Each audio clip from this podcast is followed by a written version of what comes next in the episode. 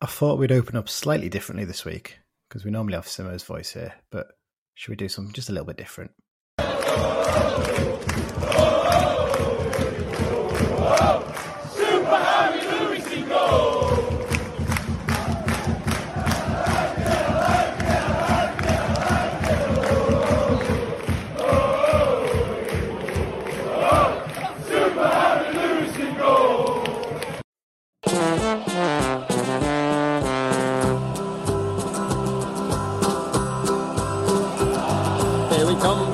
Blue and we're looking good. You'll be in for a fight, and we fight pretty good. Getting goals is our job, and we get goals good. Looking good, we are Carlisle United. Hello, everyone. You're listening to the Brunton Bugle, the number one place to get your Kyanite fix in the podcast world. I'm Lee Rooney. And I'm Adam Tiffen. Yes, it's Super Harry Lewis in goal. Simmo gets his new number one, and there's some unhappy bunnies in West Yorkshire. We discuss the latest signing by the Blues, the defeat to Exeter, and look ahead to this weekend's clash with Oxford United at Brunton Park. Then there's with a pass so true to Boulder and Clark's in view. There's a cross and a run, the old one too, and a shot. And a... If you listen carefully there, Adam, what you can hear in the background is the noise of Bradford City fans' piss being boiled right now. it's it's the meltdown to all end all meltdowns, and I've heard a few people saying this. They've probably enjoyed the meltdown as much as they've enjoyed us signing a new keeper. How are you, mate? yeah, it's been it's been uh, an active time since I was last on the the podcast. The Piataks and Greg Abbott and that aren't messing about when it comes to to recruitment. Mm. But yeah, the Carlisle and Bradford Twitter has been just brilliant for the last couple of days, and it'll be it'll be even better if uh, uh, another Bradford player were to make his way over to Brunton Park. But the likelihood of that is is probably less so. But yeah. yeah. in fairness to the Bradford fans, though, they some of them have been admitting that we've got them on strings, and Yeah, you can't say otherwise. So, uh, but some of them, the reactions is just oh, chef's kiss. it, it's been quite funny, hasn't it? Watching the, the way that some of them have reacted to it, um, not taking it well, shall we say the le- say the least. Um, right, well, we'll get into it. Uh, that's basically the main news bit we're going to be talking about in a sec. But uh, before we go any further, just to remind everyone that uh, this season, once again, our sponsors are the Car United Supporters Club London branch. The London branch is open to all Car United fans, wherever you, wherever you live in the world, whether it's Jacksonville, Florida, wherever you live in Bradford. If you live in Bradford, you can join up as well. We know though Bradford have got a huge supporter base, and maybe they can sign up to our spot, London club as well or maybe not. But uh, they do lots of great stuff for the club in terms of fundraising, and they also do a lot of stuff in terms of arranging tickets for away games for exiles and tr- travel plans and uh, pubs to go to as well, designated pubs. So if you want to find out about them, go to their website, carlisle.londonbranch.org. Right, let's get into it then. News. There's only one bit of news to cover this week, Adam, and that's uh, the signing of a, a new number one, I would presume a new number one goalkeeper. That's I think it's pretty obvious. Considering we It'd be paid a fee for him. Yeah, it'd be some move if we just thought, no, just chuck him behind Gabe Breeze. that that that would be a, a very big power move from Simmo, wouldn't Yeah. it? To say, you know what, I've signed you, but you're going on the bench. Imagine. That'd be that'd be a, a a Brian Clough level humbling. Oh, I mean, imagine the reaction from the Bradford fans if that happened. We signed him to put him on the bench behind our 20 year old goalkeeper, That is that'd be peak appearance. of housery. That'd be peak housery. Oh, it'd be But yeah. incredible. But yeah, it's, it's basically we've sort of said it already. But Harry Lewis has signed on a two and a half year deal for an undisclosed fee from Bradford City. Now, the name's probably familiar to most Carlisle fans because they'll remember he probably didn't have the greatest game in the second leg of the playoffs against us last season. But what I would say is, in the other three games, I was really impressed with him. I thought he looked a really good goalkeeper. I mean, there's an argument maybe the home game where we won 1 0 that he probably could have done a bit better on the, the corner, possibly. But he actually made three or four really good saves in that game, from what I remember. So, you know, he's a very good goalkeeper, great pedigree. I mean, just your initial thoughts on him signing. Yeah, I mean it's it's one that happened really quickly because all the noise that was coming out from the likes of uh, Alan Nixon was obviously that us and Stevenage were battling for MK Dons uh, keeper Craig uh, MacGillivray. Yeah. Um, and that we were in a bit of a bidding war, but because of how much that stalled, and neither of us ended up getting him. Um, and then all of a sudden, it, we just the this move materialized very quickly, at least in the public eye. Obviously, we're not going to find out how quickly or how much work had been put in prior to um, it sort of being signed, sealed, and delivered. But yeah, from from all indications, from what we've seen of him, obviously we've seen a lot of him over over the last season, just because of the regularity that we've played Bradford. But other than the one uh, infamous game where Ben Barclay uh, scored a header to put us to Wembley. He was a very, very solid keeper, and the reaction, as I say often, the reaction from fans to a, a fellow club's move is always quite telling because it's a, a, there's no bias involved in it, and everyone seems to be saying this is a big improvement on what we currently have, and the fact that Barrow fans, not Barrow, Bradford fans are so unhappy about losing him is a is a real telltale too. You've done some good numbers on Twitter today, haven't you? With your uh, things, eulogy. To, your eulogy. We're gonna have to retire the clip of Barclay's goal. We, unfortunately, we, yeah. Well, not necessarily Barclay's goal, but more uh, the the, the, the banter towards Lewis of um, yeah. of his horrendous positioning. But yeah, yeah, it's it's done, it's done all right. Bit of KSI sad music for all you people my age who watched KSI when you were younger. Yeah, it, it's it's one of those ones you look back at it now, you can sort of see what Lewis is doing. He's he's trying to anticipate where the ball's going, but he's yeah. been a bit too eager, hasn't he? And yeah. hopefully he's learned his lesson from that. It sounds like he's had a bit of a tougher season this time around, but when you look at stats wise, he, he, was the second best goalkeeper in the division last season on stats. You know, I think Hurley was just behind him, and obviously Vigouroux was was top of the pile. But, yeah. You know, he's a good keeper. Yeah, definitely. And it's not even just like last season he was a, a very good keeper. It was the season prior to that as well. I think he was he was mm. uh, maybe not quite up to that level, but certainly at a decent level. So he's he doesn't appear to be a, a flash in the pan keeper. If anything, this season is the anomaly by the looks of things. Um, and you know he's got a good pedigree, having come through Southampton's academy, been on loan a couple of times before joining Bradford. I think he was was it Dundee he was at. Dundee United, he played yeah, 30 games. Dundee United. Yeah. Um, and obviously, Simmo said, as he seems to say, of all these young lads who are signing, that he's had an eye on him for a while, partly probably because of his association with the FA, so he's always sort of keeping track of those well, sorts of players. I was looking there, yeah, actually, his age profile fits perfectly for the sort of players that age group that Simmo was looking at when he was England under 20 manager. Actually, he was 26. I think Henderson's the same age as me. He's about 26 as well. Mm. So that fits in quite well. And yeah, he seems to be someone who's quite well thought of. I mean, Southampton kept holding for a long time. I mean, he's learned as well at Dundee United. was in 2017-18. And then he doesn't play again until he plays for Bradford mm-hmm. last season. So, you know, Southampton clearly thought maybe there was something there. It didn't quite work out from there, obviously. He's had to move on. Yeah. But he's he's someone who, who's got a good pedigree. Um, as you mentioned there, obviously the Bradford fans are not happy about losing him. Um, it's it's interesting that it, it, it's basically a reverse Wyke, isn't it? Because obviously remember back to the fact when we lost Charlie yeah. Wyke, and yeah, yeah, yeah. That, I mean, that was so frustrating for us at the time, and we were going for promotion back then. They're not really in the promotion fight at the moment. I think no, Bradford. They've been better since Graham Alexander came in. Yes, because yeah, under um, Mark Hughes couldn't get too yeah. much worse. But yeah, they're not in the. I mean, there is a a big fight for those top uh, seven spots this season. Mm. I'm very happy that we're not involved in that league this year. No. Um, but I don't think Bradford will be in, involved in that. Um, but yeah, I think a lot of Bradford fans are, are generally unhappy with the lack of um, positivity, I'd say, in terms of the mindset mm. of the mm. people higher up, where they're selling Lewis, they're potentially going to end up selling, um, oh, his name escapes me, Jake Young.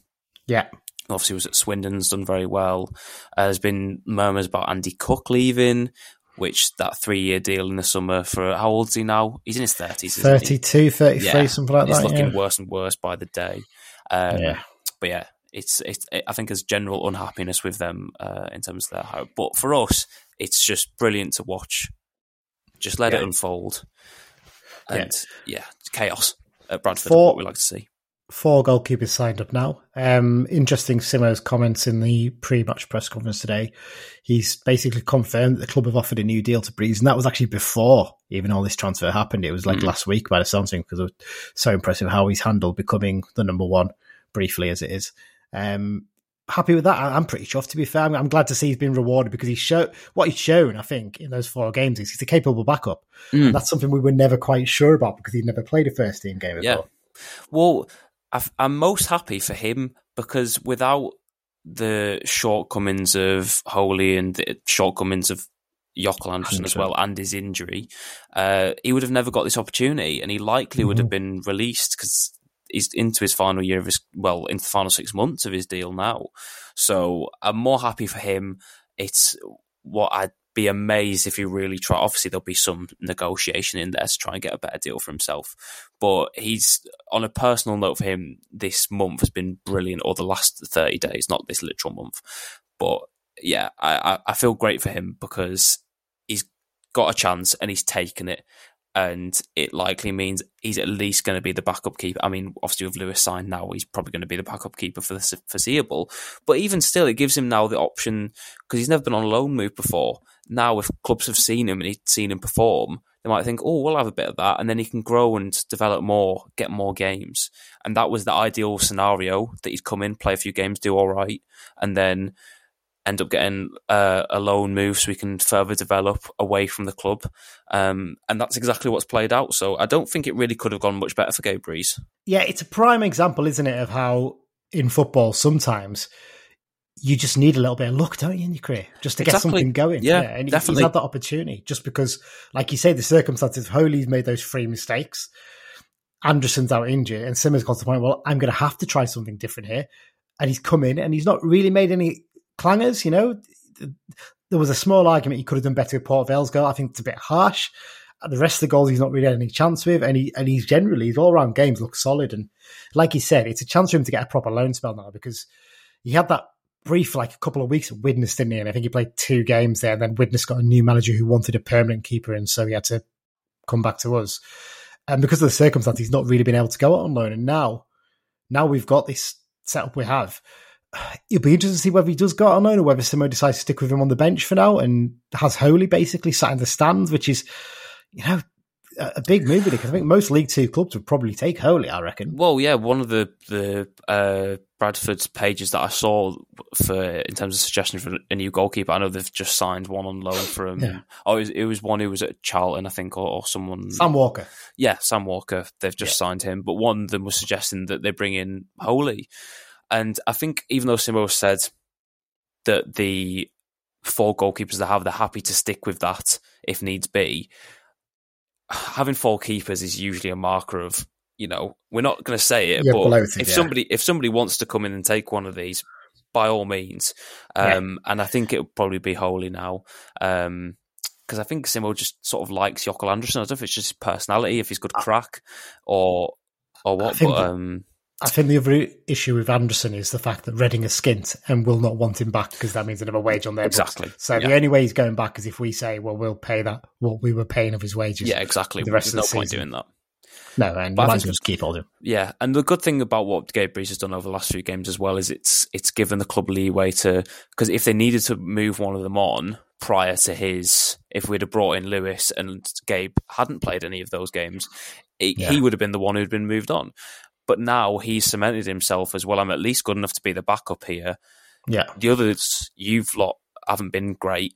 You know, I'm second in the order now. So it's been good for him. And also the fact that Holy's probably a more, uh, uh, a bigger financial commodity to get off off the books. Both there's a chance yeah. you could get. I don't think you'd necessarily get a fee for him because he's no. in his last year his contract too. But it's at least more wages off the books. Um, but yeah, I was just looking yeah. at some of the stats that Holy and just to compare because I think comparing this season's Harry Lewis, like I said earlier, I think is probably the anomaly. But last yeah. season, probably the one of the biggest stats, and people can argue whether it's actually a stat, is the uh, expected goals scored or prevented. For keepers, it's prevented. Yeah. For Harry Lewis last season, according to FotMob, because this season, uh, I think from the analyst, he's got one of the worst in League Two for yeah. uh, goals allowed or prevented. It's like, like minus seven or something yeah. like that, which is what Holy's was last season. We think how good Holy, yeah. we all think Holy was last year. He had a minus seven goals prevented, whereas Lewis was plus 1.4. So it's quite a big swing. So it shows the quality that we've, we've brought in. The thing with Lewis has always impressed me as well in the games we've seen, and one of my mates pointed this out to me, and it's, it's, a, it's a really good point, is what he's really good at is starting attacks quickly as well. There's no there's no wait because the one with with one thing with Thomas is he takes his time when he collects the ball. He'll take his time to get it. He'll take his time to kick it. Lewis has got a bit more pace about him in the terms of the way he basically wants to get that attack going. He wants to distribute the ball quickly. Mm-hmm. And I think that could make a big difference to us as well, because sometimes we are a bit slack in terms of getting the game going again. Yeah, I think that's just probably because of Thomas's size. Yeah, he's just generally a bit uh, a bit laboured. If anybody's like watched basketball and you see like the seven footers move up and down the court, you'd think you know those big limbs, you'd be able to move pretty quickly, but it takes a lot of effort Yeah. to get those things up and going. Um, but I get what you mean. The one thing I remember about playing Bradford last year, though, was they kept on trying to play out from the back. I don't know if it was maybe just because we were pressing well, but I remember Mm. him being rushed a couple of ca- occasions. But I think that was more just stubbornness on in the principles of we're going to Yeah. play out from the back, and then that led to um, those issues. But that's not something we're going to try and do. So it's not something No. that should necessarily be an issue for Lewis at Carlisle. Yeah, and to be honest, you just give the bell to Big John and tell him to run up the pitch and that's it all out. Um, we did put a tweet out before we were recording just to get a few of your comments in terms of what you thought in the signing and the news that Gabe is getting a new contract. Um, the buzz is back, which I think is the guys who run the buzz is back forum have said thrilled. This time of year, we this time of year we wouldn't have imagined we'd ever be making such moves in the transfer market. I think that's sort of looking back to last season even Mm. you think, you know, and if we'd been able to do this last season, we probably would have finished top three, which is Yeah. mad to think of, Yeah, isn't yeah. it? So, um, Rye CFC says, pleasantly surprised, like Armstrong and Neil to an extent. Nice to see we're taking players who have proved themselves in the league below. In Armstrong and Lewis, you could argue both were some of the best players in League Two. A transfer strategy like this makes sense up the Blues. That, that's a really good point, that isn't it? And it, it, it it feels very strange to not only be paying transfer fees, but going and poaching some of the best players from clubs in the division below. Because it used to be us that lost our players every time things Yeah. were going well. It, it's a nice feeling, isn't it, to be doing that? Yeah, and it's one of the things that I, if anybody's watched my uh, the latest video I did on my uh, channel about Neil and, and, and Green signing, a little bit about Mm. Armstrong, but I'd already covered him. It's the, the last thing I mentioned was the proactiveness. This is not Mm. something we're used to. We're not the fact that we're it's the eleventh of, of January when we're recording. We've already signed 4 players, three of them on permanent deals, of which all three are at least two and a half year deals. Um, so it, this is the sort of thing that proper football clubs do, and we haven't Yeah. been doing it for Yeah. so long when other clubs have been. That's what's really set us back, and obviously that's to do with finances. We just haven't Yeah. fiscally been able to. But it's just it's nice to be being run properly. Yeah. It, it, it's incredible, isn't it? Uh, Lewis Ridley, he says, very pleased. Uh, he was the second best keeper in League Two last season. I think we sort of mentioned that before as well. And the length of contract is particularly good. As you say there, it's just nice to have these players tied down and know we're going to have it. We're building a squad here, aren't we? Yeah. And he says, uh, I expect, despite Simmo's comments, and hope Breeze will go out on loan to the conf. Pleased we're trying to tie him down, though. He needs games and Holy's capable of number two. I, I think that's probably the view we've sort of shared, isn't it? Really, I, I think it's unlikely you'll get a League Two loan move, but I think we've had a conference one, and I think with conference one as well you can send him for three months and potentially recall him if you need to. Exactly, yeah, yeah. And there's a lot of, well, not a lot, um, but there's at least some decent connections to the, the, the non leagues. You know, even if you went down to um, to, I think he'd be way too good for this, as he's shown in the games. But I think even if he went down to Workington's level, where he'd be guaranteed game time, um, it's something rather than being just sat on the bench. And obviously, we're not involved in any cup competitions anymore, so. I think either way, whether he stays as the number two or whether he goes out on loan, as long as the new contract gets accepted and that all works out fine, it's been absolutely brilliant these last few games Yeah. for him, no matter Yeah. how it works out. Exactly, exactly. Josh Trafford, who I believe is James Trafford's brother. He's a listener and he's a- obviously a big Carlisle fan. Says absolutely buzzing to have swooped for Harry Lewis from Bradford. Great goalkeeper and only 26, which is a good point. Is that he's sort of hitting his prime, isn't he? Really? And you think the fact he's he's played 100 odd games now at least, I think. So that that's really Yeah. good. Um, he says, I'm great friends with Gabe and he will be number one at some point, without a doubt, up the Blues. Jonathan Hall, good move. Gabe has proved he's worth a multi year contract and the chance to play regularly at a decent level. But for now, we need an experienced stopper to help keep us up. I think that's a pretty fair assessment that we've agreed with. Ticket Addict says another signing that is an improvement on the existing options, which is, has to be a good thing. Please for Breeze. Hope he takes the positive from his spell in the team. Uh, Mark Collier says the Bradford meltdown more fun than the actual signing, but certainly a number one for whatever league we end up in next season. Those pesky Piataks at the playoff first leg casually buying a football club and a goalkeeper. Hashtag they knew. And then Cumberland Mackham says, is Jake Young coming with him? I don't think Jake probably is coming with him. I think that's a No. bit of more twi- Twitter rumours. But but yeah, uh, just to mention the Piataks there, gotta say, it's like fair play to them. Everything they've said they would do at that kiosk meeting, they've they've delivered so far. They've, Yeah. they've stuck to their word, and arguably more than we probably expected in terms of delivering stuff quickly. it, it's going to be a hell of a ride, isn't it? Whatever happens this season, definitely. And if you needed no more evidence, just look at the past ten days, and in terms of the, if you wanted to see signs of commitment from the Piataks, you know, mm-hmm. if these were people who are coming in here to make big profits, I mean, firstly, they wouldn't invest in a football league club because, as my dad says, it's a quick way to make a small fortune from a big one. Yeah. Um, but yeah, they've just they've come in, made immediate changes, and implemented a.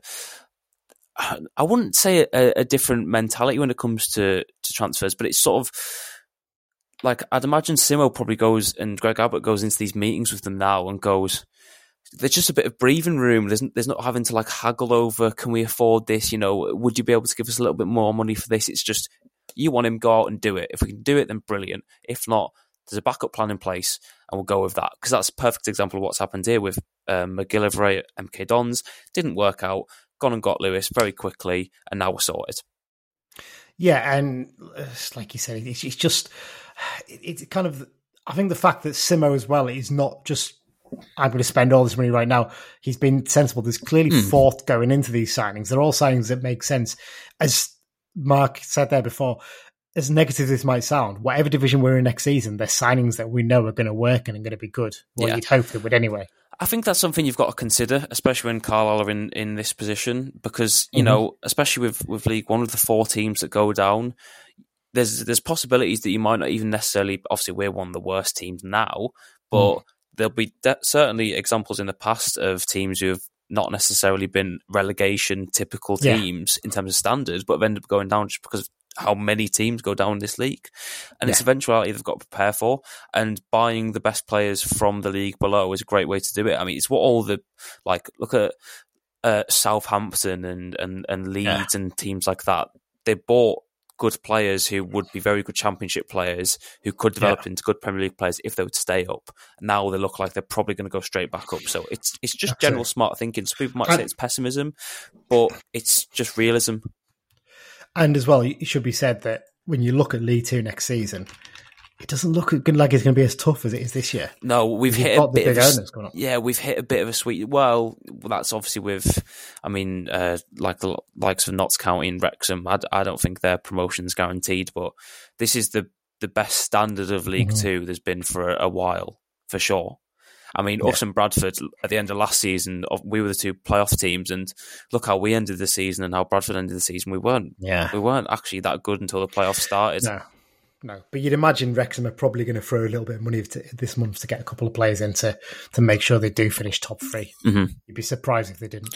Um, I'll, I'll, have one more comment from someone else in a minute, but just to say as well, we're also being linked with a like called uh, Jack Thompson from uh, yes. Queen's Park as well, which is an interesting one. He's ex Rangers youth. He's done really well at Queen's Park this year. He's out of contract in the summer though.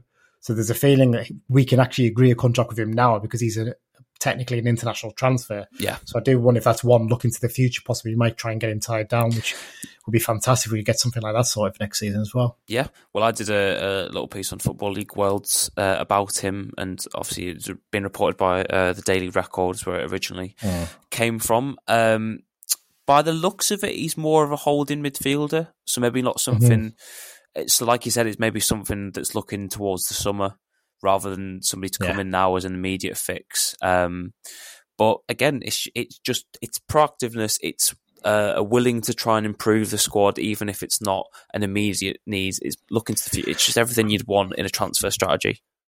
Yeah, absolutely.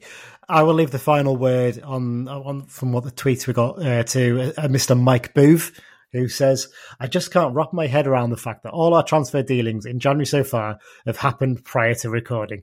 And I, we know that Tom, uh, too, and uh, Nick both listen. So big thank you to you guys for getting the transfer sorted before we record the pod each week. It's, it's been very enjoyable, but I'm to play catch up the week after. Um, right.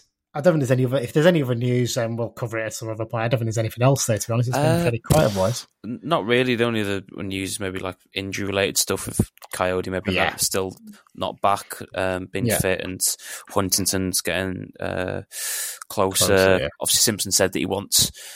Uh, on the radio that he three wants more. up to, I think it was up to three more, or was it at least three more? I think up to three more. I think, I think he was looking at, to, at the moment. So, yeah. Um, which obviously how that'll get split is yeah. is to be oh, seen. The, there is one more thing actually. Max, Max Kilsby, he's been recalled from his loan at Yeah, yeah. Annan Athletic. I think the feeling is Simmo wants to have a look at him in January and see how he does in a couple of reserve games before he considers what he does at the end of the month. Yeah, well, he's out of contract at the end of the season. Yeah. I, I'm pretty sure he doesn't have an option for the club to extend. No. So uh, it's it's uh, it's the reason why like uh, um uh the Rotherham wouldn't send Coyote until he'd signed a new deal because Yeah. obviously if he comes back and is immediately out of contract, so I'd Yeah. imagine that'll be part of the thinking as well. But I also Kai Nugent scored for for Annan Yeah, at the he weekend. did. He did. He's scored a few now. I think three or four, I think, possibly for them. So he's he's doing pretty well north of the water, which is good to see. I, I do wonder for lads like Kilsby and Nugent, what Simmo said about wanting to have a effectively a B team and under twenty one team almost Yeah, going forward. It's going to benefit those players better because actually we can look and say, right, let's tie them down slightly longer, give them time to develop as players, and you can send them out on these loans, which seem to do them really good. So, so yeah, there's plenty of opportunities there for them. Right, let's uh, look back on the Exeter game then. Um, Adam, we're not going to talk too much of this because neither of us went. We've sort of caught up on the highlights and watched bits back, but yeah, Exeter City two, Kai United one. By all accounts, not a great day at the office. I think it's fair to say. No, uh, there was some reasonable performance from the from the sounds of it, notably from the uh, two The Davisons. Um, more so Neil by the sounds of it, because I think Armstrong didn't get as much service.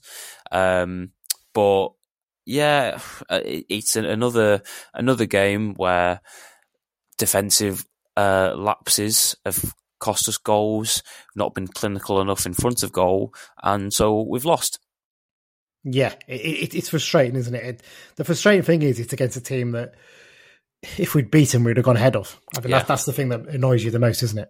Yeah, and now the the, the issue is is because they're the, the top of the well not the top they're the the team that's last in the table before you hit the relegation spots and then it's now that six point gap and I think they might still have a game in hand on us still um so it's now I'm looking at the table and going as things currently stand, obviously signings are going to make a difference or should make a Yeah. difference because there's been games like where Holy's cost us at least eight points, maybe more, with mistakes, and you could say, say the same about Jökull Andrésson.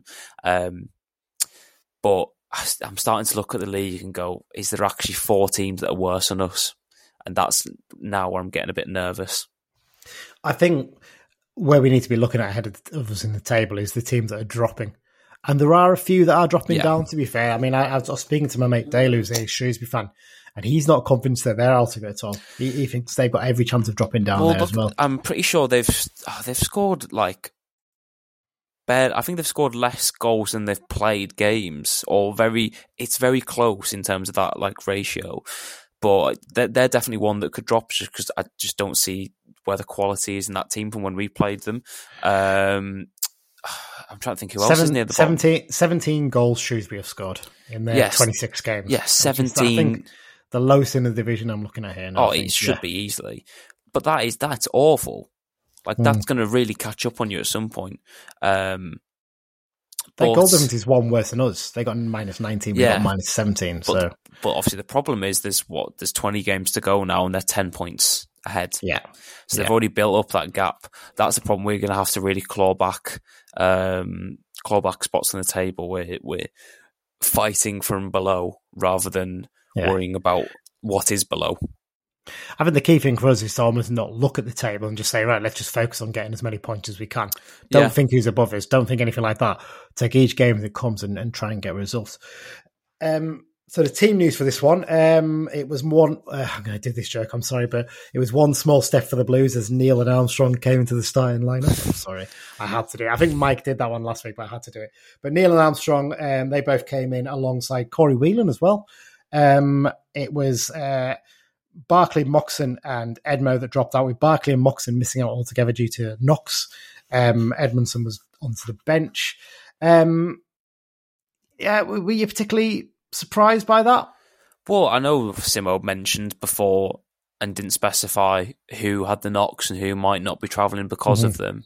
Um, the one thing that I found odd, especially after the match, was there was uh, a question asked as to where or the why the lack of Paul Huntington in, in the squad, and Simpson's response was, "Well, he's not a player that's going to make an impact from a bench. He either starts or he's probably not going to play." but that sort of implies that he he that there was some sort of contention of him starting. And I think if you had the choice, I know he's only just coming back from injury, but it seems like Whelan had a bit of an off game, wasn't as reliable as yeah. he maybe usually is. So that was one looking back in hindsight. I was thinking, well, if he's and to be fair, by the sounds of it now, he doesn't seem like he's quite fit. But just the way he answered it made it seem like that there was some sort of choice to be made.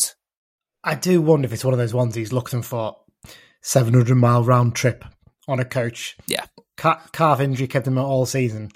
I'm not going to risk him for this one. I can, I can, I can rely on Corey to come in. And unfortunately, it's probably the first time Corey's come in for a while and had a little bit of a stinker, mate. Well, stinkers maybe harsh for not had as good a game as you'd hope. He's been steady whenever he's come in previously, but yeah, he didn't have the greatest game in this one, unfortunately.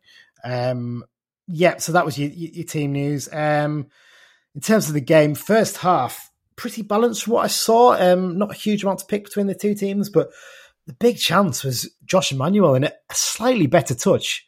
He's in on goal there, isn't he, to to score? Yeah, he just looks a bit.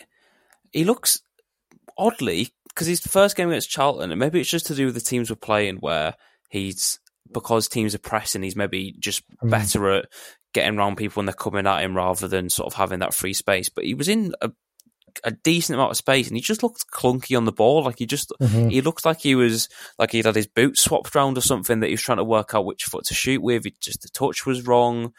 I mean, it was a proper fullback's effort, but yeah, it was it was a very good chance. I think the one main difference from the first half was just the fluidity of Exeter compared to us in terms of moving the ball, retaining the ball um, you know, creating easier chances rather than, you know, just going long or uh, and being more direct. So I think that was the main yeah. uh, main difference between the two sides through the first forty five. Yeah, into the second half, and as you mentioned, the Exeter sort of stepped up a little bit, didn't they? And started to get a bit of control of the game. And Gabe Breeze was called into action to make a, a really good double save. I have to say, mm. you know, there's some say he spilled the first one, but I think he actually done quite well just to get a hand on it, really, yeah. and, and make the initial save. He did, he did a very similar save at, uh, against Port Vale too, with uh, did, quick yeah. reactions. So these are all positive signs, and it was good to keep us in, in the game. I think Sam Lavelle also made a, a we'll we'll get onto one of the blocks he made, but I think he made quite a few decent blocks in the first half and some in the second half too. Yeah, I mean, the opening goal um, from Cole for uh, Exeter. There's been a bit of debate about this online, and it's hard to really argue too much of it. Uh, unfortunately, Jordan Gibson just doesn't track his man, and it, it's not even like he he tracks him quite a lot of the way, and he just switches off at that last second, doesn't well, he? On this point, I don't know if you'd have uh, seen this, but mm.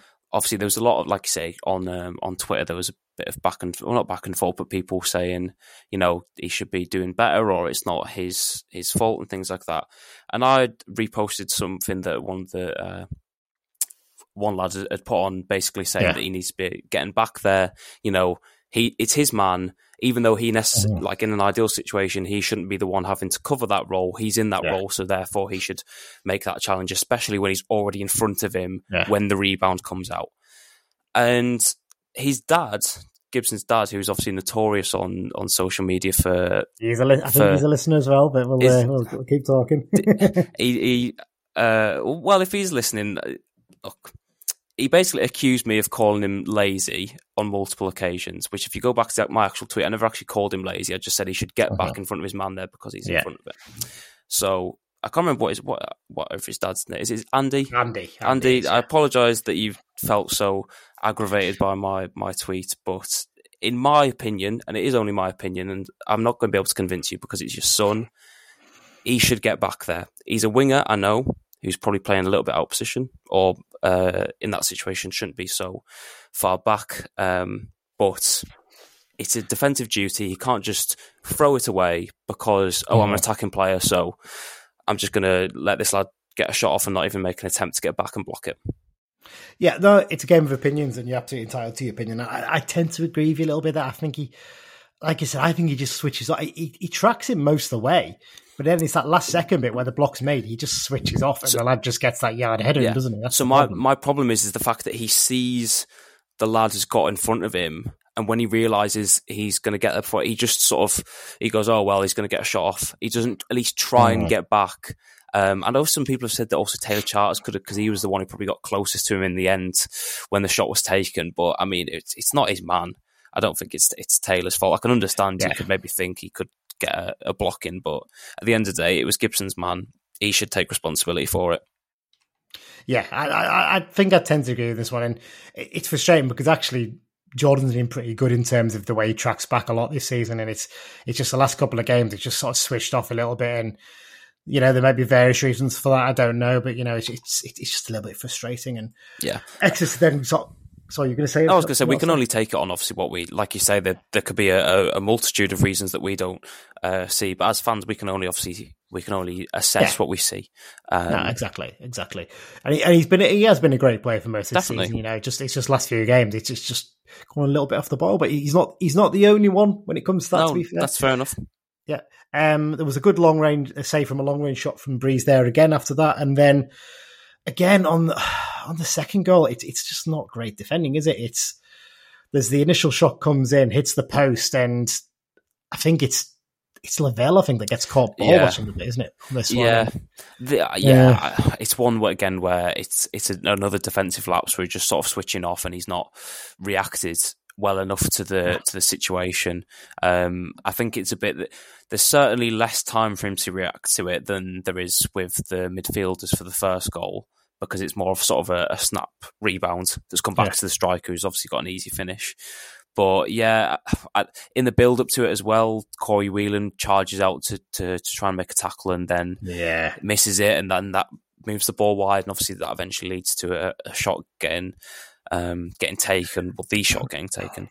But yeah, yeah again, it's it's it's poor uh, defending and uh, a lack of concentration. Yeah. Um, Breathing had to make another couple of saves. He, he, he, certainly earned his money, to be fair, in this game. Um, and then United finally started to switch on towards the end. And I think it came when Joe Garner came on the pitch, wasn't it? There's a sort of slight change in the mindset at that point, and we, we just started to get a bit more of a grip on the game. And obviously, Butterworth was introduced too. And I think we were talking before, and Armstrong so close to getting a goal on his debut, wasn't he? He just couldn't yeah. quite get a clean contact, could he? This is the one problem that I'm having with Carlisle this season. Apart from Bolton, every game we've won, obviously we've gone behind as we have done in most yeah. games this season. And it gets to sort of 65, 70 minutes and we think, right, we're actually going to have a, we're going to try and score here. You yeah. know, we're not just going to try and defend, we're going to actually try and find the back of the net. And we do. We do often, and we create good chances because players that weight is lifted off the shoulders of it's a final push. If we get it, then yeah, brilliant. If not, then we've not lost anything by going for it. I just wish there'd be more of that bravery earlier in the game. Yeah. Because no. that's how you can establish a bit of dominance in the game and you can pen opponents back because we've shown an ability to do it. Obviously, the teams we've played against allow us to do it because they've got the lead. They don't have as much of an incentive to go and, and find another goal. But it's just so annoying that it has to take, you know, a change or it gets to 15, 20 minutes left for us to finally have a go. Yeah. I mean, he's unlucky Armstrong with that chance, though, isn't he? yeah, it's just it's one of those ones. It, it looks like a bit of a gilt edge miss because he's quite close out, but he's he's just sort of stretching to try and get a stud on it. As much yeah, as he's jumping. Yeah, like I said, he's jumping and stretching to try and reach it, and he's he's got decent contact on it. If he's if he puts it like a yard wide, you think, oh, that's a that's a poor miss. But the fact that it's just come like hit the post square on.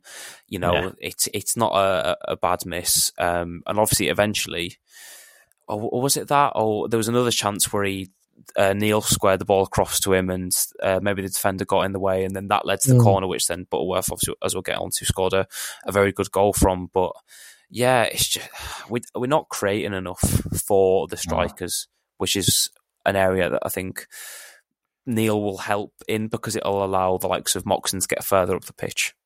Yeah. As you mentioned there, Butterworth scored United's goal, uh, consolation as it turned out to be. It's a cracking strike, though, isn't it? I mean, I, I, when I read the thing and said it was a great strike from 20 yards, I thought, oh, I'm interested to see this one. Technique wise, superb, isn't it? Gets right over the ball, drives it like an arrow almost into the bottom corner. It's a beautiful finish. And it's uh, the the brief cameo is, pro- I wouldn't be surprised if it earns him a start at the weekend just mm. because he, in the uh, minutes that he did get, he showed a bit more directness than most of us in the team. Um, yeah. But yeah, it's a brilliant finish. It's just it's sad that it was I think it was 87th minute or something like that. Yeah. 86th minute. So just there's just there's barely any. Even though it was nine minutes added on, I think nobody, even our own fans and uh, James and and Lummy, couldn't believe that there was nine minutes added on. It did, definitely didn't seem like a game that required that much, but we didn't make use of it in the end. Yeah. Well, uh, maybe we'll start with that one as they're talking about after the game then. So it's one that's been mentioned by a lot of fans. I'm still not 100% convinced by him. Dan Butterworth, do, do you think he's worth running the team? Uh, I think it's it's almost oh well no this that'd be harsh to say I was gonna say that Gibson it, Gibson's been at the level where you just got to change something like with Holy where it was got really bad and you brought in Breeze because there just had to be a change made even if it mm. necessarily wasn't going to be any better. You had to at least give it a go. Yeah. I think some people are of that mindset but I think that is a that specific mindset is a bit harsh on Gibson just because I don't yeah. think his actual quality has been really bad for the last few games I think that dip in just quality off, isn't it? and lack of um yeah, lack of defensive awareness or um, ability combined is what's agging people. But I, th- I, think he will start because the game that he did start was it, was against Burton after he played yeah. well and obviously we won and he looked decent in that game. so I think it's a I think it's a game that we don't really have any there's not much pressure on us to to go out and get a result, even though it's at home because we're against mm-hmm. Oxford. But equally, they're falling a little bit too. So it might just be seen as a bit of a free pass to go, we'll try this. And then if not, we could just mm-hmm. switch after 60, 55 minutes if needs be. Yeah, it'll be interesting. We'll talk about that when we do the preview for the Oxford game. Um, in terms of the debuts, um, Armstrong, we've sort of touched on slightly, but we'll touch on him again in a sec. But Harrison Neal seems to be the one who's getting all the plaudits. He was our man of the match, according to uh, WhoScored.com. He got a score of 7.4 for this game. Mm-hmm he seems to be exactly what we're looking for, doesn't he? Yeah, it's because Mox just doesn't have the the one thing in, that I mentioned in in that uh, uh, YouTube video that I mentioned. It's pinned on my Twitter if anybody wants to uh, go and have a, a look at it. Um, is comparing the two of them last season, Mox and, and Neal. They're quite similar in a lot of stats, but the one stat that really sets them apart is the uh, tackles or duels won percentage because Mox does tend to fly into a lot of tackles and not win them and mm-hmm. get and get bypassed, whereas the stats showed that Neal was one of the best in League Two for for winning those those tackles, and that's what you need. You need somebody who's going to sweep up things. That's what Callum Guy's so good at. Um, so yeah, I think it was just nice to have somebody there who was fit for that role. Yeah, absolutely. It, it's what kind of an impact do you think he can have overall? Um, it's the first time we've had you on since he signed, I think. So yeah, I think what he's will offer is uh, a freedom for the players ahead of him to go forward because he looks like someone who can. Oh, first, I didn't realize actually how tall he was until the they did all the pictures and mm. that hmm. together. Um, I thought just I don't know, just by the look of him, he looks like sort of like 5'10, 5'11, but he's, he's quite a big lad. Um, and he looks like he can cover a bit of ground. And that's one thing that we've lost with having to play like like some McGeoch, who's not as, as mobile, and Mox, who's maybe not as positionally aware. So I think it will allow the midfielders in front of him to get further forward and have more of a license. Um, and I also think that he's got the technical ability to to not just be a defensive minded player, but somebody who can help build up attacks too. Yeah, absolutely. Armstrong, but what his impact? I think it, it's pretty instant, isn't it? He looks he looks like a player who's really going to fit in well.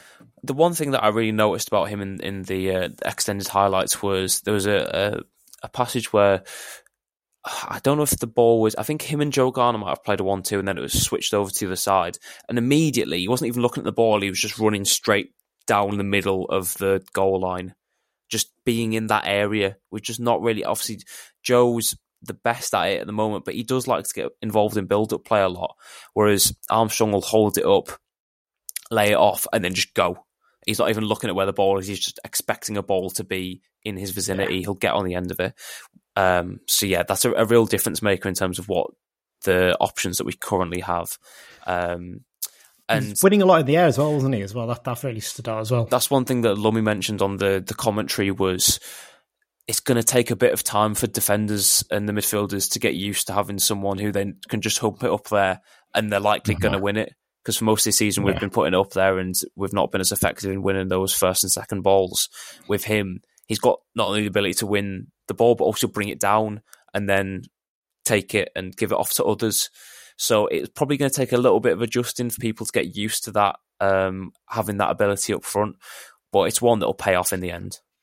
Yeah, and it, yeah, it, it kind of feels like um, it, it, you know, in terms of what you said there about Neal just before, he will bring the best out of Moxon, won't we? I think, and that's the thing we're really hoping for that we're going to see a different Owen Moxon because he's done well this season. I think he's done better probably than people give him credit for, but he's not been at the same levels because and obviously Guy being out has made it even worse for him, wasn't it? Yeah, I think it's just because we had such he set such a high standard last season. Yeah, that it was going to be hard to move, and I think people also underestimate the big gap in quality between the League One, the t- the bad teams in League One, and the Yeah. good teams in League Two. Like Yeah. there's the there isn't really a bad team, a properly properly bad team in this division. Um, and even when you look at the teams who are at the top of League Two, there's there's weaknesses that you can that you can point Yeah. out.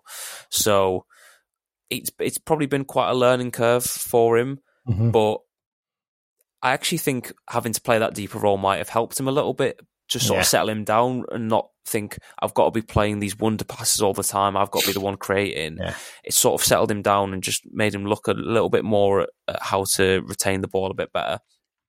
And it's something that can hopefully help him as he goes back to his more natural position further up the pitch. Yeah, I've seen a few people suggesting playing the number 10 role, Moxon, and I'm, I just don't think that would suit him. I think he likes the box to box. He wants to be a bit more involved. So I think he I also I'd rather there. I think he also likes sort of being able to uh, survey the pitch, just sort of Yeah. see what's going on and Yeah. spray balls from left to right rather than being the one who's maybe got his back to goal, laying it off uh, Yeah. for other people and things like that, and playing in those tight areas. Even though he can do it, I think that's just not what his preferred uh, position would be. Uh, just a quick look down through the League One results from last weekend, and there was only five fixtures, including ours. Uh, Fleetwood Town, another defeat for them, 3 1 loss against uh, Derby County. Uh, Burton Albion were 1 1 draw with Wycombe Wanderers. I mean, they're two teams that aren't doing that great this season. Cheltenham Town, what a result for them, though.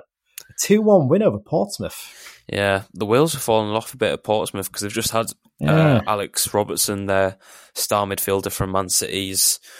Um, I don't know if he's torn his hamstring, but he's had a very Oh. bad injury to his hamstring, um, which will probably keep him out for the rest of the season. So they're scrambling a little bit for options to replace Oh. him. And Bolton Wanderers are hot on their heels, aren't they? When you look at it, Bolton are only two points behind with two Yeah. games in hand. You'd imagine Bolton are likely to go top. And if, if I remember rightly, I seem to remember myself and Dan maybe picked Bolton to finish top. I Mm. can't remember on that. Maybe I went Derby. I can't remember one of the two, but we'll have to check that again. And I'll point, I'll give an analogy that if either of the any of the Piataks or, or Nick is watching, he's going to like this analogy. That Portsmouth are a bit like this season's Philadelphia Eagles. They started off very very well. I think uh, pretty much undefeated, but you watch the games and you go, something's just not quite right. Even when they played us, obviously it was a 90th minute winner that got Mm. them over the line. They weren't as electric as their record set them out to be. Yeah. So, Nick and Tom, if you're watching, you know. I don't even want to talk about American football with Nick and Tom, do we? Because they not Oh, a great Jags- weekend for oh, the my- Jags. yeah. The Jags have done very much done a Carlisle there. Hopefully not a Carlisle in the future, but they've very much done a Carlisle. Um, final result from the weekend: Port Vale three, Charlton three, an absolute belter. Then Port Vale got a ninety-second minute equaliser in that game. So Charlton, have, pleased their defence is absolutely. I, I, they're spending half a million on Jonson Clarke-Harris, but they just they were so poor. I'm looking at this. They're one of the like, well, I think they're pretty much the top scorers in the bottom half of the division. And you know, one of the top scorers, even including the top half teams outside of the playoffs, definitely. But defensively, again, one of the worst. In fact, looking at it, they've only conceded one goal less than we have this Yeah. season, which is a remarkable record, really, isn't it? But there you go. I, I thought they'd do a lot better, Charlton. I'm quite disappointed with them, to be honest. So they've let they've let me and Dan down definitely because I think pretty sure we had them in the playoffs. So I'm so happy I've not done League One predictions for this season. Oh, you've- ours. are- I think ours are actually aren't too bad so far, but some of them are yeah pretty appalling. But there you go. Right. Um, I think we're going to take a break now. Uh, I think that's pretty much the review section sorted. So we'll take a short break and then we'll be back to look ahead to the Oxford game. Hi, I'm Owen Moxon, and you're listening to the Brunton Bugle. And we're back for part two of the Brunton Bugle, where we are looking ahead to the Oxford United game this weekend. Uh, we haven't got behind enemy lines, similar to early in the season. There doesn't seem to be a pod or anyone who wants to talk from Oxford, which is strange. They're doing well. You'd think they'd be all wanting to talk about how, mm. how well their team's doing, but they're they're a very quiet bunch to say the least. What we do have is we have a question of the week because Dan Dan messaged me early in the week saying I've got a good question for next week. Remind me. Okay, so I reminded him earlier today, and he sent this literally just before we recorded. So let's hear the question that Dan has got for us this week. Now, last weekend saw former Blue Luke Joyce retire from his playing career. Uh, he's taken up a role scouting for Brentford. And uh, the question I've got relates to Luke Joyce. He made his debut for Wigan away at Leeds. And on the pitch that night, were two ex Blues. Who were there? Oh, that is a good question. Immediate thought when it comes to Leeds, Carlisle is Beckford. But I don't know if that'd be too, that time. It'd be, too, it'd be, too soon for Beckford. Now this, so Joyce joined us in 2006, in that summer after we got. Oh, was it before we got promoted in? It was round about that time. So it'd be about 2004, 2005, roundabout. He would have made his debut for Wigan. So Leeds would have been relegated from the Premier League then. Yeah, they got relegated oh. 0304, I think. Okay, so who would it be? I mean, Ian Harte gone by that point. Bridges wasn't there anymore. Could be Wigan, obviously. Still, it could be one of Joyce's. I think he, I think he said it was two, Leeds had two players who played for Carlisle that day, didn't he? I think, or would I imagine that? I think it was just two players on the pitch, so it could be okay. could be one from either. I mean, it could be Cav. Cav would have been at Wigan around about that time, I think. Graham Kavanagh. This is probably one that's more suited to your uh, yeah, age profile. You, you, you, thank you. You're putting the pressure on me there now. Um, oh, I'm trying to think. Who, who else was at Leeds around the time? Too early for Michalik, I think. Yeah, he was at Bolton at that point. Uh, oh, well, maybe no, not Ben Parker. He'd be too too young as well at that point. Um, Graham Kavanagh's the only one I can think of at the top of my head. Unless Pascal Chimbonda was there by then, or did he already gone from Wigan? Maybe. yeah, this isn't the the time frame that's best suited to I'm, me. I'm, I'm going to have to go with Pascal and Graham Kavanagh, but I, I, I, am not 100 percent that one. We're going to do the answer now because Mike has also done us a question. I'll, I'll leave that one for later. But here, here is the answer to Dan's very tough, very clever question. They were both on the uh, same Wigan team. Uh, Luke Joyce came off the bench but they were Pascal Chimbonda and Graham Kavanagh. Oh well, that, I'm I'm I'm I'm pretty chuffed for myself for that actually, because I, I, was a bit. Mm, is that a bit early for Pascal? Was that a bit early for Kavanagh? But no. Oh, fantastic! Yeah, well, there you go. I got it. Got it in one. Thankfully for once. Uh, normally I usually get one of them wrong. So there you go. Right. Let's look at the Oxford game then, Adam. Um, Oxford. Were you surprised at how well they've done this season? Because I, I go back to that game in August when we played them in the league in the first away league game of the season. And I wasn't really sold on them. I wasn't. I, I thought they got a bit lucky that day, and Holy made a little bit of a mistake and got done with a ball over his head.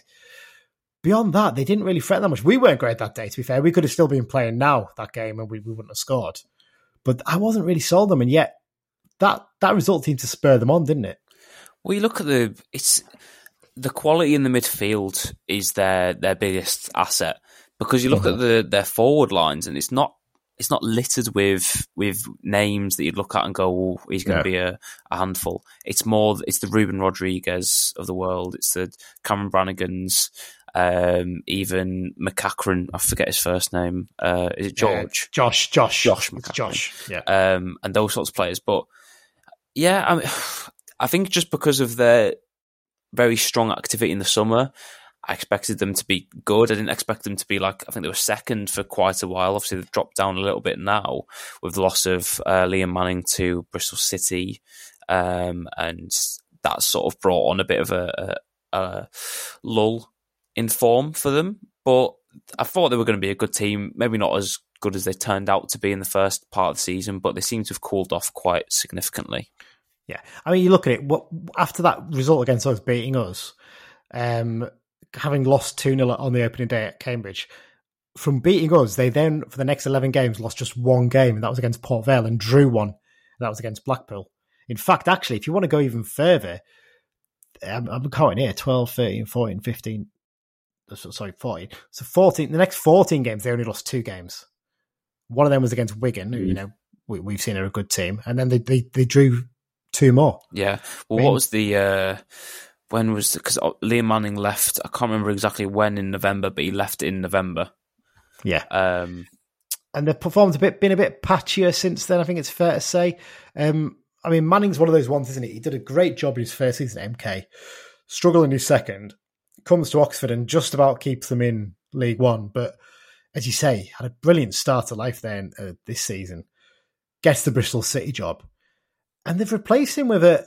It's probably fair to say, in terms of a name wise, a bit of an unknown, haven't they? But someone who's actually known to the club as well. Yeah, yeah. Des Buckingham is somebody who's uh, got a strong. Uh, he played for them, didn't he? I, I, believe I'm right in, in saying. As a or... youth team player, yeah. yeah. So basically, he, if you look at his record, he's never played professionally but he was a youth team player at both, I think, Oxford and Reading, I think might be mm. the one. I'm just trying to load up his record here. Yeah.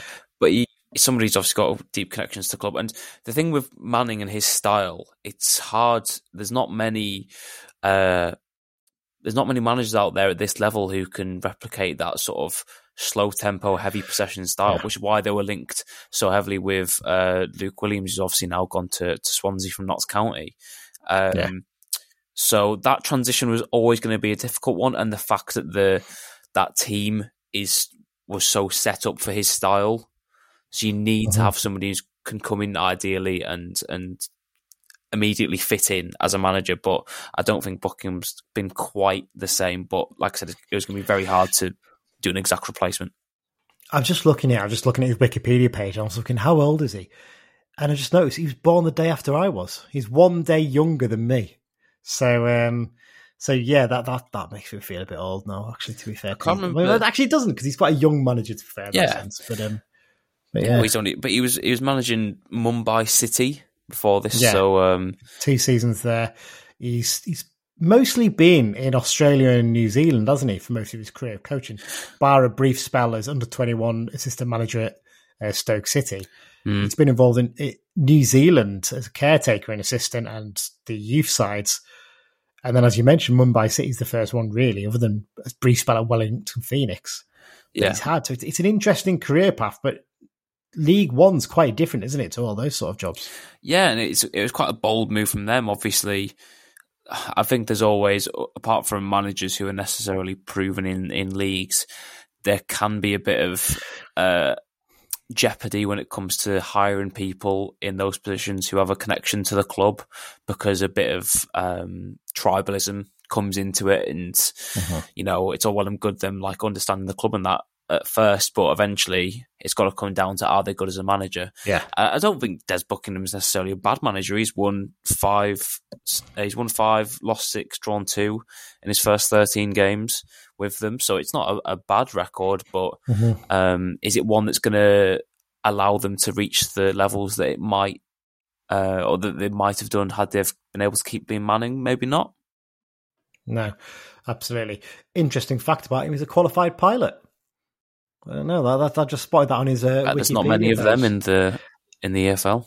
I can't imagine there's another manager in the in the football league who's a qualified pilot maybe not even a helicopter pilot. I know Les Ferdinand's a qualified helicopter pilot, isn't he? That was a famous story that apparently he used to. Oh, I didn't know that. Apparently, one one occasion he arrived for training at Reading, I think, in his helicopter. I mean, that he was encouraged to do it by the manager, I think, just to, just as a joke, basically, because he was towards the end of his career there. He'd done it when he was at Newcastle because he could get up there easily, I think. Mm-hmm. So, so there you go. Les Ferdinand, a qualified pilot, and so is Des Buckingham. Well, I don't know if he's a helicopter pilot or just a airplane pilot. Either way, he's a pilot. Um, Oxford United's transfer business this summer. Um, it's an interesting one for them because they signed some good on loan players, but they've lost three of them already, haven't they? Yeah. So James Beadle's gone, who the keeper who's done quite well for them. He's gone back to Brighton.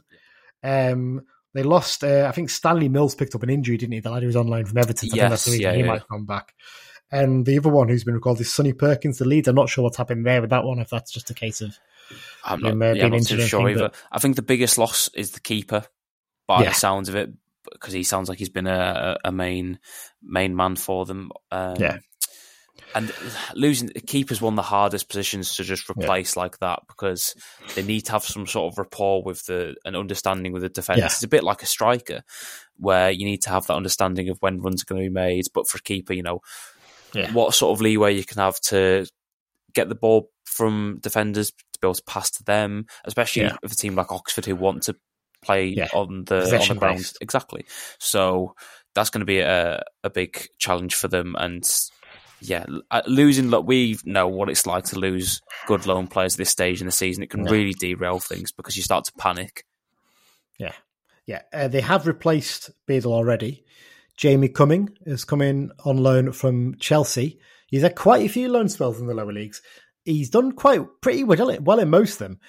That said, he did have an absolute stinker against us for Stevenage, I seem to recall a few years back. So interesting to see how he gets on because um because yeah, I, I, remember before the game, I'm pretty sure on our pod we built him up and said, "Oh, he's, he's meant to be really good. This lad, he's uh, look at all the you know we saw some watch some clips of him. Oh, he's really really good." And then on the review pod, we were like, "What what were we talking about? he was awful, but it was one off game, isn't it? That's the thing. Sometimes the uh, Oxford's Twitter account used a uh, a zoo, I think it's Zoolander uh, yeah. reference for the um, for the announcement, which was which was quite funny. I wish Carlisle would be more creative with their announcements rather than just the. I do I do well, quite enjoy seeing that pen pop up on my notifications. Yeah, but it, it, it, just have a little bit more. Not don't need Bernie levels where no. they've got like incredible editors and content teams, but they they have got a bit more of a budget now, I think. So yeah. hopefully going forward, and there's going to be more stuff involved. So hopefully, hopefully with any luck, there'll be a there'll be something a, a little bit more to come from that. Um, I'm trying to find this Jamie Cumming thing, but I'm not going to find it quickly enough to watch it. But um, but yeah, he he had. I just remember he had an absolute. I think it might have been the Fort Nil game actually. He didn't have a great game if I remember right. I think it was one of the games we were actually allowed to attend during COVID too. So oh yeah, so, yeah. No, I, no, I remember that, game, but I don't. Was he? I remember the game, but I can't remember. Oh no, Maybe actually, I... I do remember the keeper not being great, but I just don't remember it being him. Maybe you could be I, right. While, while, we're talking it, I'm going to go and try and find the um uh, for for him uh, his record because I'm sure it's one of those games. I'll quickly um, have a um, look. So, in, in terms of the um, other signings, anyone else stood out for the players they brought in this summer? Well, the main one, as I mentioned earlier, was Ruben uh, Rodrigues from Notts County, who's come in and just he's been their best player. He's got, I think it's uh, yeah, twelve goals and assists in the league. Uh, but another one is Greg Leigh, who come in from uh, Ipswich, I think. I think he came mm-hmm. in as a free agent, or maybe not from Ipswich. I think Greg, no, Greg, Leigh, Greg, yeah, Greg Leigh's come from Ipswich, undisclosed. Yeah, yeah. yeah for an undisclosed fee. And the odd thing, I can't remember which teams this reminds me of. Maybe like City when they didn't really have a striker. But of their three top scorers, there's a, there's Cameron Brannagan who scored six penalties and one uh, non-penalty goal. Uh, Rodrigues and then Greg Leigh's third. So yeah. it's a bit of a, for me at least, an encouraging sign that they don't have a, a proper number nine, which is probably what's caused us the most problems this season. When you look at like playing against Derby, where they've just had that quality to finish a chance, and then we're out of the game. So that's one encouraging thing. But yeah, Ruben Rodrigues, Greg Leigh, two of the main ones. Yeah. I found, finally found the YouTube video here. Yes, what it was, it was the game against Stevenage where we fans were allowed, and Nick Anderton scored the opening goal with a free kick he drove from thirty yards, yes. and basically, yeah, yeah, it was straight into his arms, and he spilled it into the back of the net. He yeah, absolute shocker on that one. I'm trying to see if any of the other goals. I think the only goal I remember for that was Joe Riley. Did he make it four 0 with yeah, volley? Obviously, that's not that's not to do with the the keeper. Yeah. Kayode scored a great header as well in that game from a corner. The keeper maybe could have come for that. Um, and yeah, the other one was uh, Lewis Alessandra sort of run into the box and hit it across the keeper. It's a good finish, actually, to be fair. But but yeah, the keeper had an absolute nightmare on that free kick. So hopefully, you know, someone maybe Owen Moxon as a try with a low daisy cutter. You never know; it might fly into the back of the net. Um, outside of the summer signings, I think you picked out the right one there in terms of star players, Cameron Brannagan. He he was probably one of the few players who really sort of stood up. I think he played in the game down there. Seems to remember he's one of the few that I thought, yeah, he you can see his quality and his stats show up, don't they? I think they've mm-hmm. they've knocked back bids of like eight hundred grand for him, haven't they? I think from yeah. Blackpool. I think. I think a lot of uh, a lot of people are surprised that he's not a championship player. Yeah, I think he probably will be by the end of the season, whether it's with Oxford or not. Because he's just Yeah. he's at that level. Obviously, the stats are inflated by the fact that he takes penalties, but he's obviously Yeah. efficient with them. He scored every take, uh, everyone Yeah. he's taken this season. Uh, but that's you know, if you would just disregard his goal scoring uh, threat, he's still just a wonderful midfielder. Yeah, yeah, he's a good player, isn't he?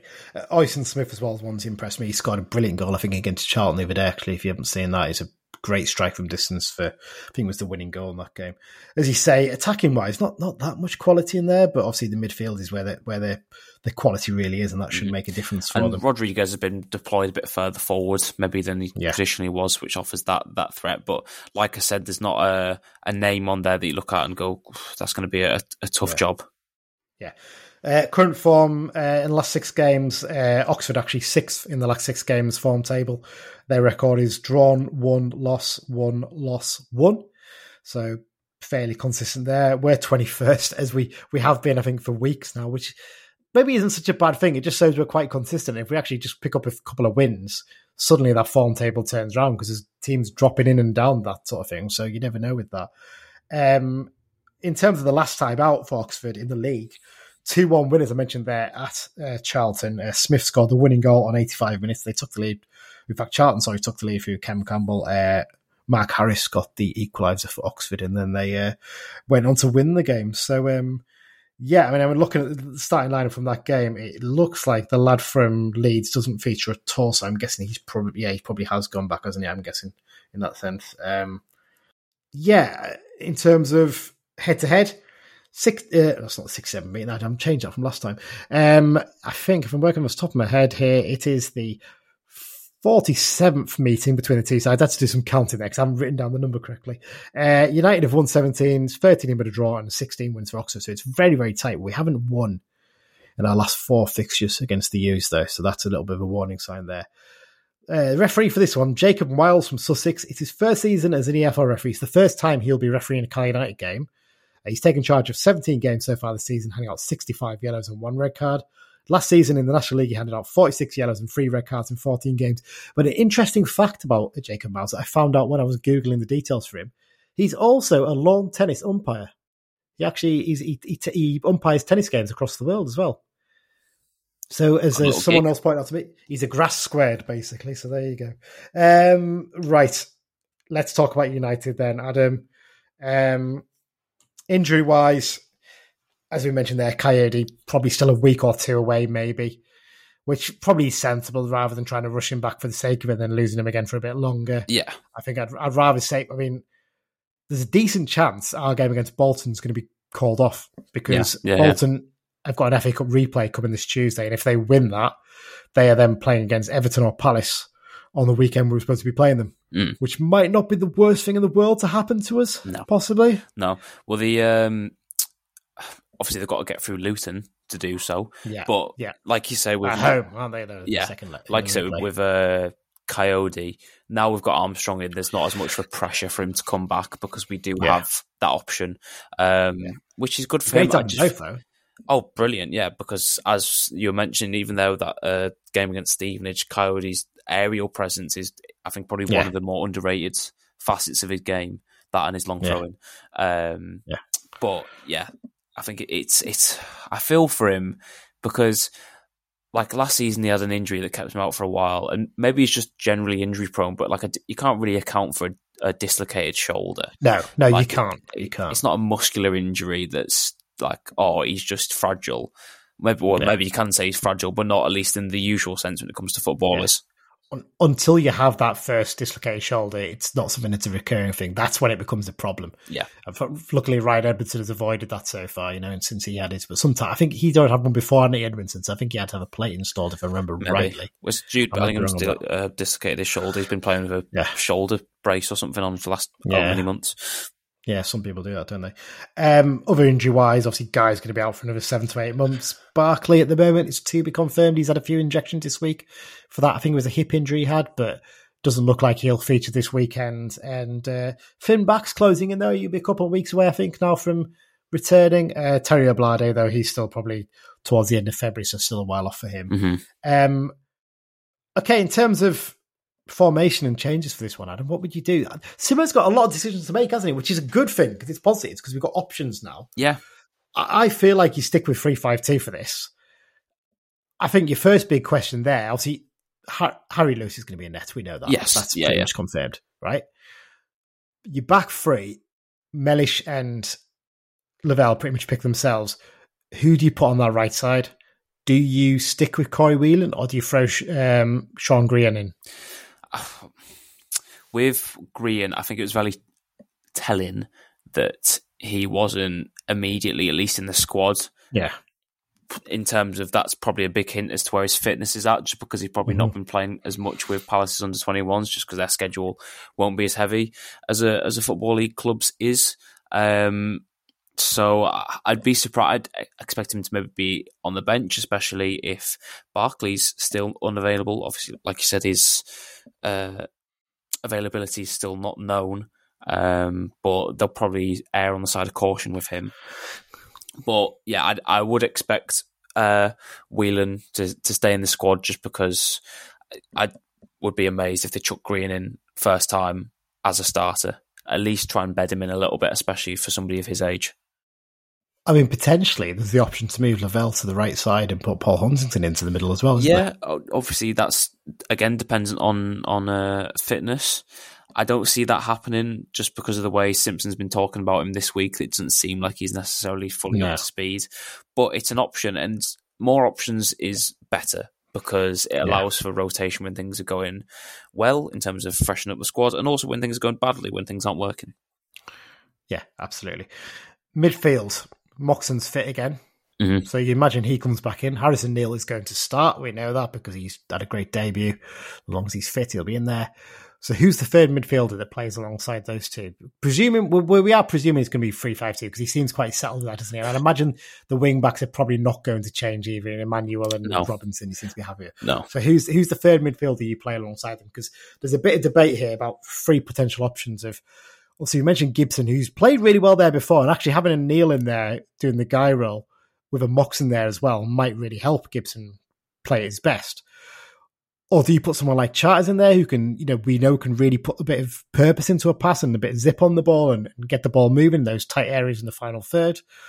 Or do you go for Butterworth, who has got a bit of creativity, he's got a bit of dribbling ability, but maybe doesn't know quite when to release the ball sometimes? It, which, which option would you go with? I would. I'd probably still go with a midfield of Neal, Mox, and Gibson. But you know, Mhm. it wouldn't surprise me if he played Neal and then Charters and Mox in front of them. It wouldn't Mhm. surprise me at all, just because it provides more defensive cover than having either Butterworth or uh, Gibson in the starting lineup. On the point of sticking to the three-five-two, I think they have to just. There's been too much chopping and changing in the Yeah. formation. We have to, especially when it comes to transfers, it has to be considered, and uh, it must be uh, considered by Abbott and the others in terms of how they're going to fit into a system. And you Yeah. can't make that decision as easily if you don't really know what your system is. So I think they have to stick to something. Three five two seems to be what they're going with. Um, but also not even just a system, uh, just a way of playing. If we're going to be a direct Mhm. long ball team who's going to put it up to Garner and Armstrong and Kayode in time, or any other signings that come in, then go with that. Be that Yeah. team who's going to rely on the strengths of the forwards to get us out of, of trouble. Yeah. Um, but yeah, to get back to the point, um, I'd start Gibson again just because I think Butterworth somebody who will have more impacts off the bench. Whereas I think Gibson's not as useful off the bench because he needs to be sort of up with the flow of the game. I would agree with you personally. I, I, I, I'd, I'd agree with that as well. I'd go with Gibson. The other reason I'd go with that is, and it's one of the reasons why I stick with three five two is we're getting the best out of Mellish when you play three five two as well. I think he's done really well in the back four, but I think you see a lot more of him and his qualities when you play that because he has that freedom to get forward a bit. What the option gives you, having Gibson in there, especially if you play Armstrong at a sort of nippier, wider sort of forward up front with him, is you can switch that 4 3 3. And we've really, really lacked that this season. That made a big difference last season because teams just didn't know how to cope with it. Mm. When we switched mid game, they were like, well, what's going on here? We've been preparing for this. This is, there's not as much of a surprise there in that sense, but it still is difficult to deal with if, you, if you've set yourself up to deal with the team in that way. So that gives you the option to potentially do that mid game, doesn't it? Yeah, and there's a lot of people who are not happy with, with Sean Maguire, and I think probably with the the background that he has in terms of clubs he's played for and the level that he's played at, mm-hmm. people haven't been pleased with what he's uh, produced, maybe in comparison to their expectations. But um, I think it it seems to be the preferred thing of, of Simpson of playing that big man, little man up front having that mm-hmm. different option. And like you say, it does allow for that switching in tactics if needs be. Um, I should say, I don't think Mellish had his best game against Exeter. There's no. like a lot of, no. he had a lot of times where he just sort of just had a, a, a lapse in, in judgment and gave yeah. away the ball cheaply or tried to get the ball where he shouldn't have.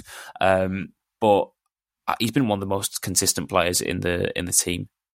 Yeah, it's interesting you mentioned that about giving the ball away. The stats actually bear up that as a team we weren't particularly good at that because our pass success percentage was fifty eight percent. That is horrible. Which is terrible because actually most this season it's been an improvement on last season. It's been on the, the previous game it was seventy eight, I think seventy one or seventy eight percent. Like against Wigan, it was that it was that high. In fact, Exeter's pass success was less this game, seventy one percent, than we had against Wigan, seventy eight percent. So it shows we actually kept the ball quite well there. And this was just a game where we just could not get a grip of the game. As you mentioned, players like Mellish are giving the ball away when actually they've been retaining it quite well in previous games. Mm. So it just goes to show just how off the ball everyone really wasn't yeah. that much. And one thing I think. Um, go on. One thing I think that will be really interesting to watch on Saturday is how a player like Harrison Neal plays on a bigger pitch because yeah. it, it, Brunton Park is a big pitch for this level and the team yeah. that we have, and it allows you know the likes of like Mox is at his best when he's at home because he's got the mm. room to spray balls in behind and he's not going to yeah. go out of play. Um, so and Callum, Callum Guy like that as well, didn't he? He liked to yeah. be able to spread the ball out wide to the to the wing backs as well. Yeah. So and just having that freedom for Neal to sort of sit and and switch things from side to side if needs be. That'll be one thing that'll be really uh, interesting to watch. And also Armstrong um, in terms of having more space to to roam off of defenders and try yeah. getting behind too. Yeah, absolutely. So I mean, in terms of attack, obviously Armstrong is going to start. We know that that's that's a given. You'd stick with Maguire, you think, then maybe just because it gives us that option to switch to four three three as well as yeah, much as anything. I also just think he's um, maybe it's just because it was the start of the season, and you know you can make the argument with footballers that you know he's maybe come here not mm-hmm. necessarily mm-hmm. because he really wants to be here, which is in fairness, the, I think one thing that people a forget when it comes to football, that. yeah, it's, it's, a job at the end of the day. They're going to go where's you know best financially and the best situation for them, not necessarily because they love the club that they're they're going to. Mm-hmm. Um, but just, uh, early in the season, there was instant signs of quality. The runs he was making, yeah. the way he's able to hold up the ball. Now he's not the best in front of goal, but with Armstrong up front, it's not as much as a necessity. So I think he yeah. can be someone who can link up play like really few players in the team can, and that's that's why I'd stick with him up front. Yeah.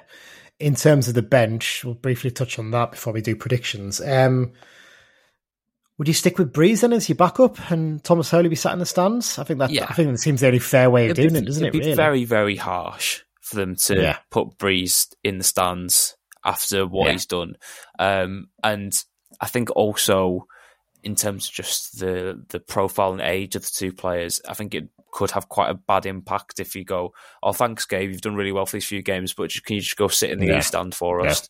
Absolutely. Um, yeah. So I'd be yeah. absolutely amazed if he wasn't on the bench. Yeah, but. It, he's got some other decisions to make, though, hasn't he? Because obviously, if, if Mox comes back in, then you're probably going to have to drop one of your midfielders, which you'd imagine is a straight fight between Moxon and McCalmont, and I'd imagine sorry Moxon, uh, McGeouch and McCalmont, and I'd imagine it's probably Dylan that's going to miss out. To be honest, yeah, in, although, in that fight, I've I've really not been impressed with McCalmont this season. No, he's I think he's not. I think he's he? not been up to it this season.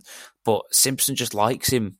He, mm. You can just tell he likes him. I don't know if it's his energy that he yeah, brings. He's a busy player. He, he does. He runs about a lot, but yeah is is quality on the ball sometimes. It, quality is maybe not even the right way to put it. It's just the sort of lack of progressive thinking in in his in his play because he get like mm-hmm. I think we mentioned it in previous podcasts that he gets the ball in good position sometimes, especially when, when he's being asked to play as that yeah. higher pressing midfielder, which means he's going to get the ball higher up the pitch, and he's just instantly looking for the teammates behind him rather than going forward.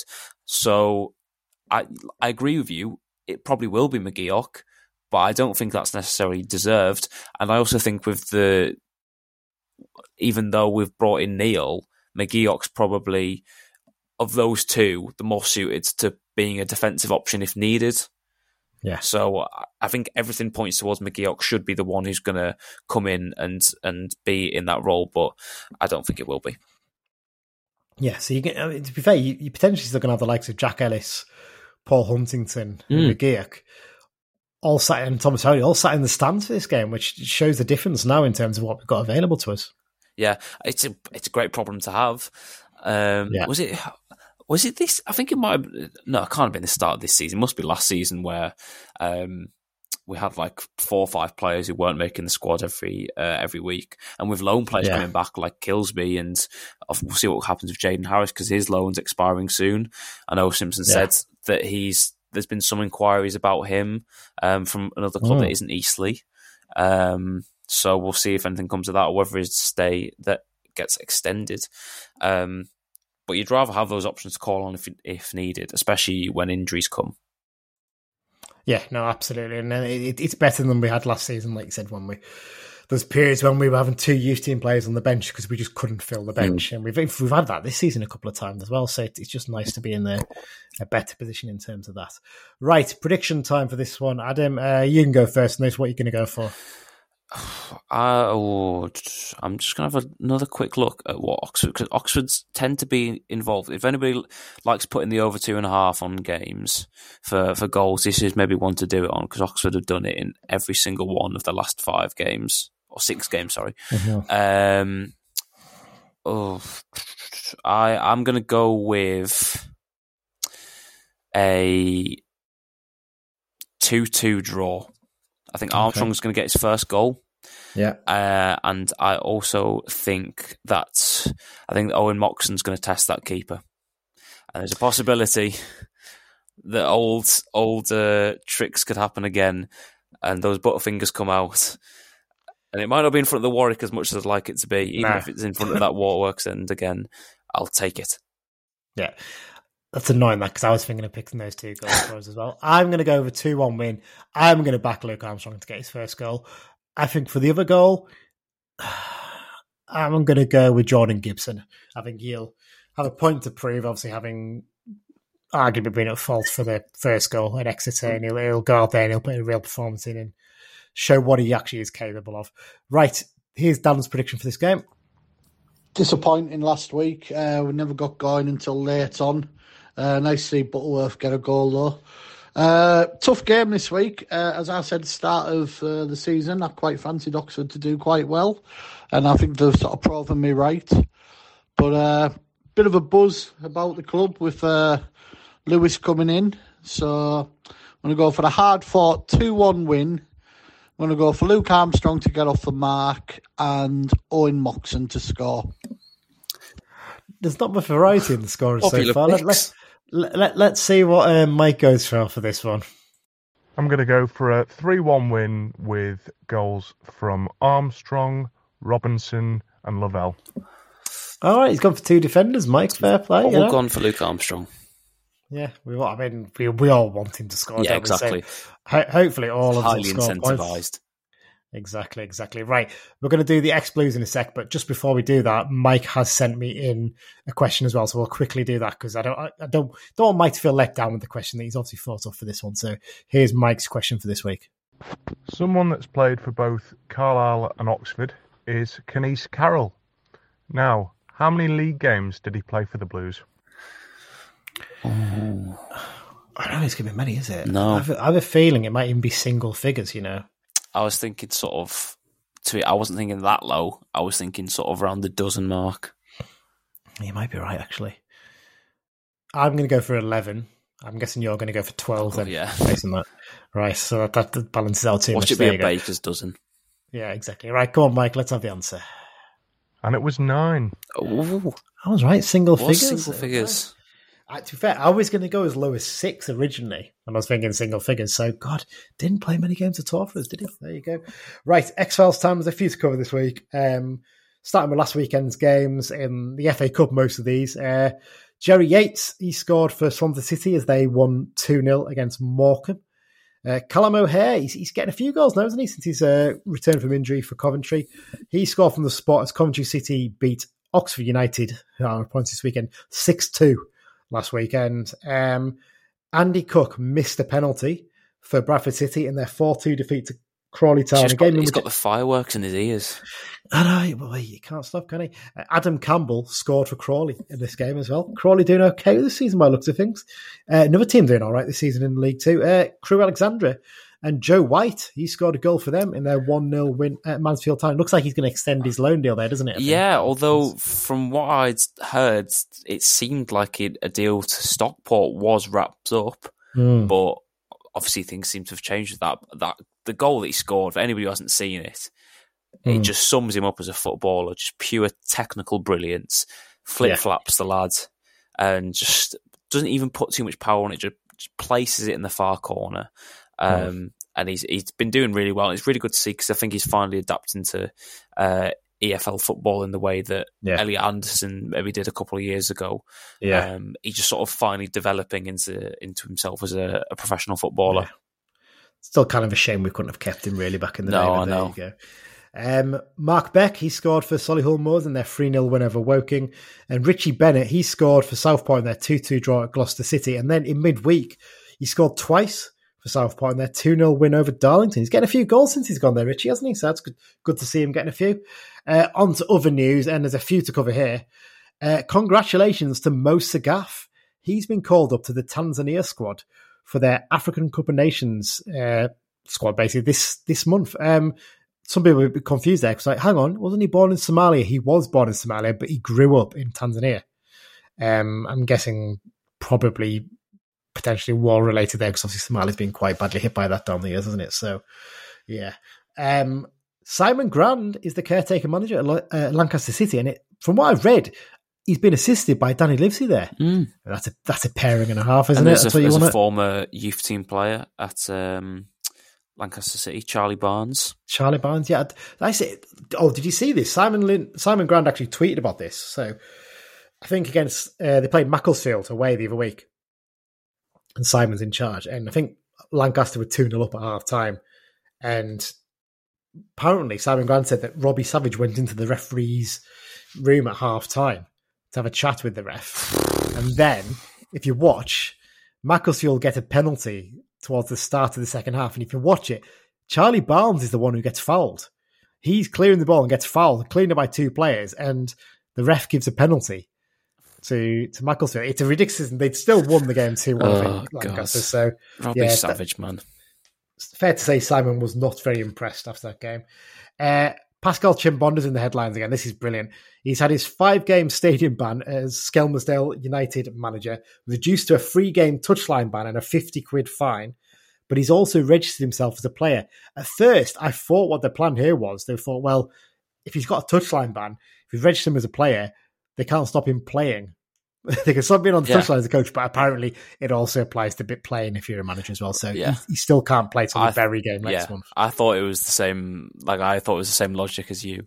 And I thought Pascal, you you sly little fox. But it t- turns out not that slight. And Skelmersdale are appalling this season. If you haven't seen, I mean, they're bottom of their league at the moment. They're not doing well at all. Um, Matty Robson, he's uh, come out of, I presume, was retirement to sign for Brandon United at the age of 38. Bless him, Matty. Good lad. And I was chatting with Matt the other week because he actually he's going over to Germany to watch some football in February. And because he knows that I go to watch football in Germany quite often, I was giving him a few tips on what to do over there. I think he's going to Cologne for, for the weekend, so he'll have a cracking time there, I'm sure. Uh, Russell Penn, he's left his manager role at Kidderminster Harriers. He's done a good job there, Penn, hasn't he? One of the weirdest signings of of, of Cal United in recent seasons, isn't he? Really? Yeah. Haven't they appointed? Oh, what was he called? He managed quite a big name and managed Barrow. Phil Brown. Yeah, they've Phil appointed Brown. Phil Brown, haven't they? Yeah. Which is uh, on the face of it, it's quite a big thing, but I think he's been awful in his last like four jobs. So I think he's quite he was quite well liked at Southend, wasn't he? In his first spell there, at least. Anyway, I think he'd done really well, but I think cause he went back, didn't he? And I don't think he did quite as well the second time around, unfortunately, because the problems off the pitch. Uh, Tom Parkes, he signed for Hartlepool United from Livingston. Um, and finally, Francois Zoko has been appointed as the head of academy coaching at Burton Albion. That's a lovely little story. I love, love to hear Francois' name as usual. And uh, that's it, despite the fact that we haven't got uh, Behind Enemy Lines this episode. 90 minutes long, but a lot of that was talking about how excited we were for Harry Lewis signing, wasn't it? Yeah, so, and Bradford Tears. can't really about that. sitting in Indeed, indeed. All the Bradford tears, indeed. Give, give, give them a good shake. Um, Adam, thanks very much for joining me. Always appreciate uh, Yeah, no worries. coming on the pod. Um, we will be back on, I think, Monday. I think Mike and I are going to record on Sunday morning a review of the Oxford game and a preview of the Barnsley game. Looking ahead to that, I think Mike's coming to that one with me as well. I think we're both going up to the Oxford game. I was going on to make Saturday? the, I was going to make the Barnsley trip, but it's just going to be getting back to Carlisle was just going to be. Uh, well- my only option was to go to my mates in Manchester, but they're not going either. So The, the, the, the problem as well is looking at it is it could well be called off because the weather, the, the cold snap is just starting to hit, and I'm not sure they've got undersoil heating there, so it could could be one that, that gets caught out by Cheltenham, could be as well, actually potentially. So maybe it might help us give a bit of time to bed in some of these new Hopefully. signings potentially. With- Fingers, I mean, there's a potential. There's a potential here that we might not play a home game until the February. late. Oh, sorry, after this game, not play a game until the late Northern game at the start of February. So. Mhm. I mean, I hope that one's on because I bought train tickets for that, so I don't want that one to be called off. But yeah, no. Um, thank you very much for joining. Thanks once again to our sponsor, London Branch. We really appreciate their support. Um, like I said, we'll be back with the preview of the Barnsley game. But all I've got left to say of that after that is up the blues. Up The Blues.